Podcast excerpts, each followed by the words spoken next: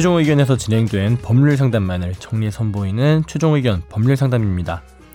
이번 상담은 2019년 1월 18일 최종 의견 160회에 방송됐습니다. 부모님께서 합의 이혼하신 뒤 아버지와는 연락을 안 하고 지낸다는 청취자분. 이후 아버지의 빚이 본인한테 상속되진 않을지 걱정이 된다고 하는데요. 이번 최종 의견 법률 상담에서는 상속 포기와 한정 승인에 대해 다뤄봤습니다. 최종 의견에 사연을 보내주세요. 법률 상담해드립니다. final 골뱅이 sbs.co.kr 안녕하세요. 저는 최종 의견을 1년 전부터 꾸준히 듣고 있는 학생입니다. 특히 정 변호사님 팬이에요. 개그랑 아이고. 목소리가 제 스타일이고 설명이 찰지셔서 이해가 쏙쏙 된대요. 본인은 어떤 스타일인지 궁금하네요. 사실 당장 어떤 문제가 있는 건 아닌데 워낙 미리 사서 걱정하는 스타일이라 아. 전문가들에게 확인받고 싶은 게 있어 드리게 됐습니다. 네. 저희 집은 부모님이 별거하시다 1, 2년 전쯤 합의 이혼하셨고 저는 몇 년째 아버지와는 일절 연락하지 않은 채 살고 있습니다. 제 동생도 1년에 한두 번 연락 올까 말까고요. 사실 마음 같아선 아예 연을 법적으로 끊고 싶은데 그런 방법은 없지요. 문제는 저희 아버지가 사업을 많이 벌리시고 일절 가족에게 알리지 않는 성향이라 지금 어디서 무엇을 하고 있는지 알 수가 없다는 겁니다. 이전에도 집에서 돈을 남들 모르게 많이 썼고요. 그래서 혹시 빚을 많이 만들고 돌아가시면 저나 제 동생이 다 상속받게 될까 걱정이 되더라고요. 어, 제가 알기로는 사망 후 3개월 이내에 상속 포기, 한정 승인 등을 하면 된다고 하는데 그 전에 미리 조치해 둘 수 있는 건 없을까요? 그리고 법적으로는 가족이지만 실제로는 저희처럼 거의 남남인 관계에서 최대한 엮이지 않고 간단히 정리할 수 있는 절차는 무엇인지 궁금 하고요. 어, 추가로 저희 어머니께서 공무원이신데 합의 이혼이 되었어도 이후에 아버지가 소송을 하면 연금을 일부 나누어 주어야 할 수도 있다고 들었습니다. 이 부분은 어떻게 방법이 없는 건지 조언해 주시면 도움될 것 같습니다. 네. 합의이혼이 됐다고요? 합의이혼이 됐다는 게 법, 법원에서 확인을 받아서 이혼 신고가 된 거면요. 네. 아무런 걱정을 하실 필요가 없고요. 연이 우리 지난번 기사가 왜 공무원 그 연금 받는 얘기 아, 있었잖아요. 그러니까 참 배우자는 아무런 참 어, 말을 좀 잘못할 뻔했네. 배우자는 아무런 걱정할 필요 없고 이분은 자식분 자식이시죠. 그러니까 네. 어, 합의혼을 해도 이제 친자 관계는 있으니까.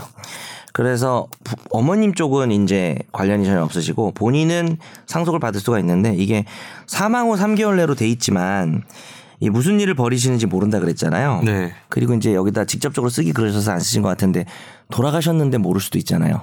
음. 음. 사망 후 3개월인데 아마 그게 걱정 되실 수도 있을 것 같은데요.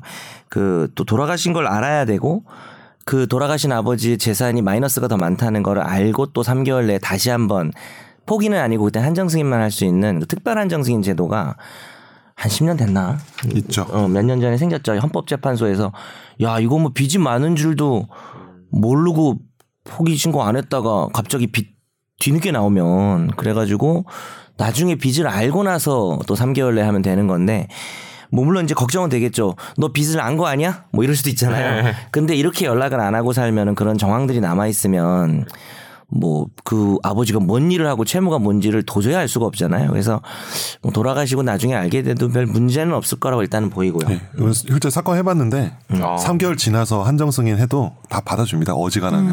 음, 실무에서도 네, 실무에서는 거의 다 받아주기 때문에. 근데 혹시 걱정돼서 그러니까 지- 지금. 말한 건 사망 3개월, 사망 안나 네, 3개월이죠. 네, 3개월이, 근데 이제 네. 빚을 알고 빚을 알고, 3개월 네. 부분은 그냥 널널하게 봐준다는 네, 거죠. 굉장히. 넓고. 제가 걱정되는 거는 네. 혹시 모르니까 1년에 뭐 전혀 연락을 안 하고 사는 게 아니고 몇 번 이렇게 보고 이러면은 그게 좀 영향을 주지 않을까요?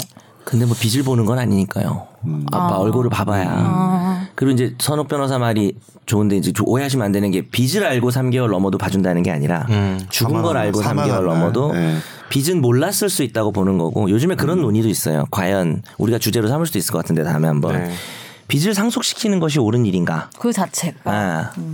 그러니까 뭐 채권자 입장에서는 사실 뭐 빚도 안 갚고 죽어버리면 이럴 수 있기도 한데 아니 자식이 뭔 상관이냐 이거고 요즘 또 연예계 비투가 뭐 어쨌든 부모들이 뭐 죽은 경우도 있고 안 죽은 경우도 네. 있는데 연락 안 하고 사는 경우도 많고. 어뭐 그런 뭐 여러 가지 논란이 있어서 어 주제 하나 생겼네 요즘 할 거 없었는데 이 청취자분이 미리 조치할 수 있는 건 없는 거죠. 현재로서 없죠. 그러니까 이게 없어요. 뭐 예, 아버지가. 뭘 어떻게 빚을 질지 안 질지도 뭐 정해진 것도 아니고 그러니까 큰 걱정을 하지 말라는 취지신 거죠. 네, 뭐 네, 근데 근데 나중에 알게 됐을 때 음. 넉넉하게 인정이 되니까 이거는 너무 에바 참치 답변인지 모르겠지만 에바 아버, 참치. 아버 지가 거의 뭐 낭비 수준이 미친 낭비 수준이다. 그러면은 한정치산 선고라는 걸 해버릴 수 있어. 아 요즘 이제 한정 후견 개시라고 하는데 어, 예. 심판을 받으면 이제 저 사람 낭비자니까 함부로 재산상 행위를 못하고 후견인을 지정해서 동의를 받도록 하는 방법은 있는데 요거까지 답변 뭐그 정도는 아니실 것 같고 낭비가 거의 어느 정도야 되냐면은 뭐 그냥 돈이 들어오면 바로 다 쓰는 그런 정도 돼야 돼서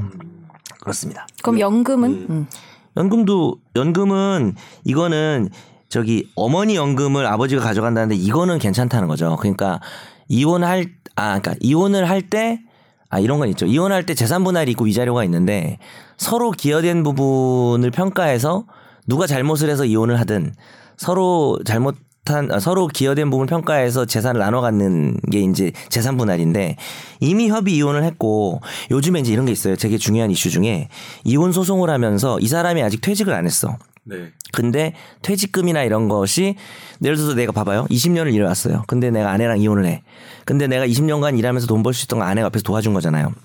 근데 나는 한 10년 있으면 퇴직금 받거든. 그러면 지금 아직 퇴직은 아니지만 10년 뒤에 발생할 퇴직금을 지금으로 계산해서 일부를 나눠주는 걸로 전화합집한 게 바뀌었어요. 어. 한 4년, 5년 됐어요. 그게 엄청 중요한, 중요한 판례인데 뭐 그런 의미에서는 좀 걱정스러울 수도 있는데 뭐 그러니까 그게 궁- 궁금해요. 협의 이혼을 할 때 이게 일단 이혼 신고가 된 건지 궁금하고 재산 분할 이슈를 같이 끝낸 건지 아, 그러면 더 이상 할 게 없는 거고 따져봐야겠네. 어, 만약에 재산 분할은 전혀 협의가 안 됐으면 또 결국은 재산 분할 문제를 해야 될 수 있는데 지금부터 떨어져 살고 뭐 시간이 오래 지나면은 뭐 협의해서 분할할 게 없지 않을까 싶은데 근데 재산 분할 그 제척 기간이 2년 걸려서 이혼한 날로부터 2년을 해야 되거든요. 안 맞아요. 예. 하면은 아니, 그게 중요한 얘기네. 기간도 맞아요. 지금 좀 보셔야 될 것 같은데요. 지금 네. 1, 2년이기 때문에 2년이 지나면은 재산 분할 청구 아예 못 해요. 아, 예, 뭐이 얘기가 중요한 얘기네. 내가 깜빡했네. 예. 아주 중요한 얘기였어요. 방금 2년이. 네. 다음 사연으로 넘어가겠습니다.